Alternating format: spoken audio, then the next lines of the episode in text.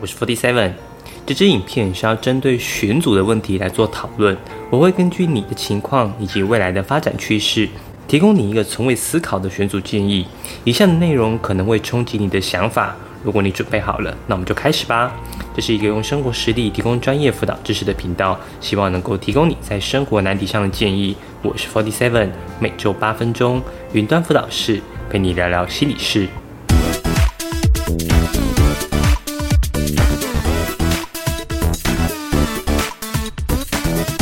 先说结论，选组要考虑的不是未来，而是现在。对你没听错，不用去想未来。为什么呢？因为未来的世界变化的太快。三年前，谁预料得到 COVID-19 会发展出远距工作？过去半年来，谁能想得到 ChatGPT 会带来的 AI 效应会大幅改变产业结构？下一个不知道又会有什么东西，去让这个世界的趋势重新整理。这个你根本没办法去想象的世界，那就不用再去考虑什么未来了，因为你再怎么想也是空想。那现在要考虑什么呢？我认为你要考虑你是否具备适应世界改变的能力，因为这个世界变化的太快，没有人可以去预测。那我们要做的就是赶快去跟上，因此你需要有适应改变的能力。什么叫适应改变呢？我们举个例子，如果你要搬家。搬家是一种居住环境的改变，但是搬家很累，东西很重。如果你平时就有在锻炼身体的人，那搬家这件事你可能就不太担心。请问这个平时有在锻炼的人，他是为了搬家才去锻炼的吗？肯定不是嘛。通通常是为了当时的身体状况考虑才去锻炼的，可能是肚子变大啦，健康检查三高出来了。因为现在有状况需要解决，所以赶快去锻炼。谁知道身体练壮了以后，刚好遇到搬家，就派上用场了。那一位高中生，他现在遇到最重要的课题是什么呢？虽然有点悲哀，但是在台湾的教育制度下，就是考试。我们都知道，学生如果把目标放在考试上，不是很健康。但实际上，这就是我们遇到的现况。考试从一个评量学习成果的工具，变成一种竞争的工具。甚至变成自我认同的手段。根据埃里克森的人格发展阶段，青少年时期是一个寻求自我身份的时期。他们需要理解自我在社会中的角色，他们将尝试寻找自我在社会中的位置。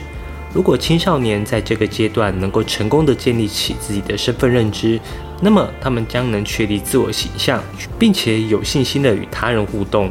但是如果在这一阶段未能成功解决危机，青少年可能会产生混乱感，他们可能会对自我感到迷惘，不确定自我在社会中的角色，并可能对未来感到不安。我认为成就感对青少年非常的重要，只要在学习中找到成就感。他就会有非常高的动力投入在学习中。相反的，如果怎么用功都得不到好成绩，很有可能就会往运动、活动甚至网络这块去发展。之后有机会再跟大家聊聊网络成瘾的部分。总之，就是哪边有成就感，青少年就会往哪边去。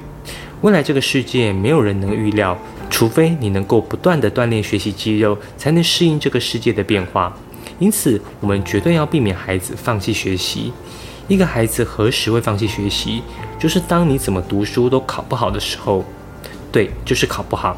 现在的教育制度中，考试几乎变成了每个中学生最重要的课题。一旦认真准备却考不好，就会觉得自己很笨。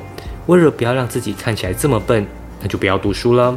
因为我是没读书才考差，不是因为认真读书还是考差。其实选到什么组别跟你考大学几乎没什么直接关系，因为无论是社会组、自然组还是四大班群，大家的学测考卷都一样，系上选择也没有限制。选组唯一不一样的就是高中时你会上到什么课程。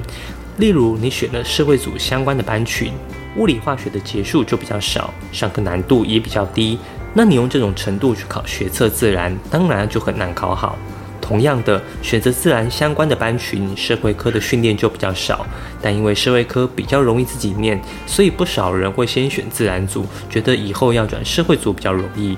这样真的比较好吗？我觉得那不是一种必然的通则，甚至我认为那只是你为自己先找一条看似比较安全的退路。想说先去前途比较好的自然组，不行，我再退回社会组。这种战败的状态，我认为对青少年的成就感不是太好的发展。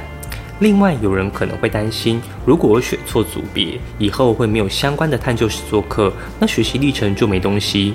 例如，我一开始选自然组，后来我要去财经相关科系，我没有社会科探究室做怎么办？这个问题，我觉得根本就不是问题。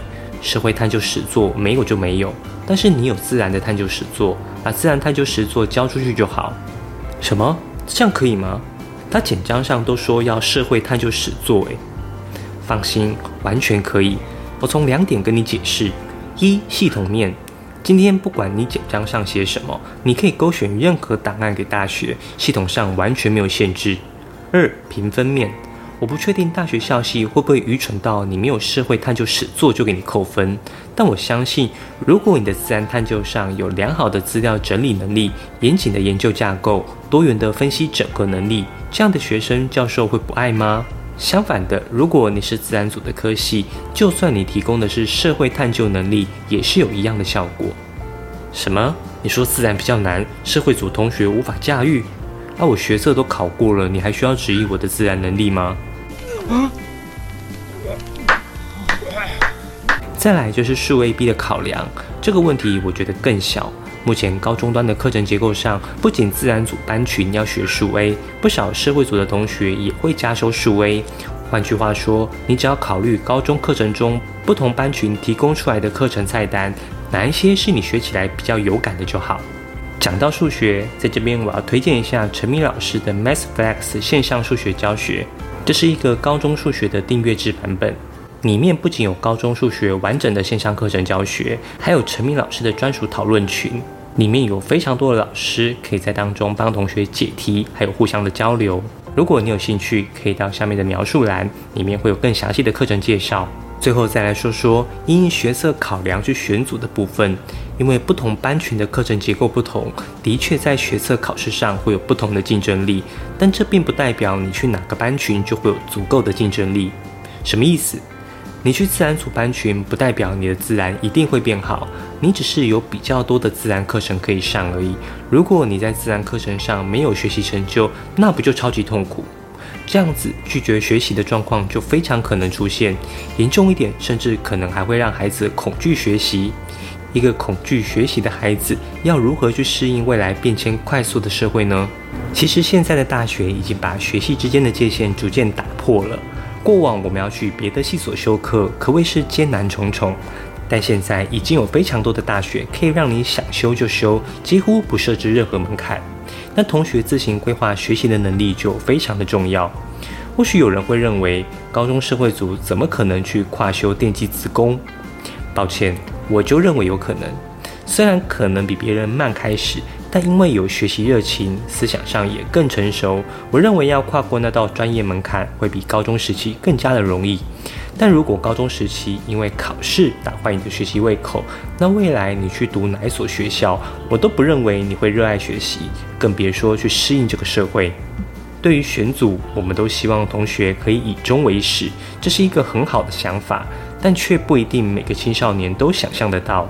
既然如此，你可以换个思考点，先解决当下要面对的问题，充分了解高中班群的课程结构，评估自己在哪里可以找到自己学习的成就曲线。培养良好的阅读习惯、学习方式，提高自己适应改变的肌肉，就可以跟上这个我们想象不到的世界。如果你喜欢这部影片，希望你可以点个赞，这样演算法就会推荐更多相同类型的影片给你。你也可以发了我的个人网站，里面有许多免费的升学资讯。如果你有什么升学相关的问题，可以在下方留言，我会一一回复你。云端辅导室陪伴你生活大小事，我们下周见。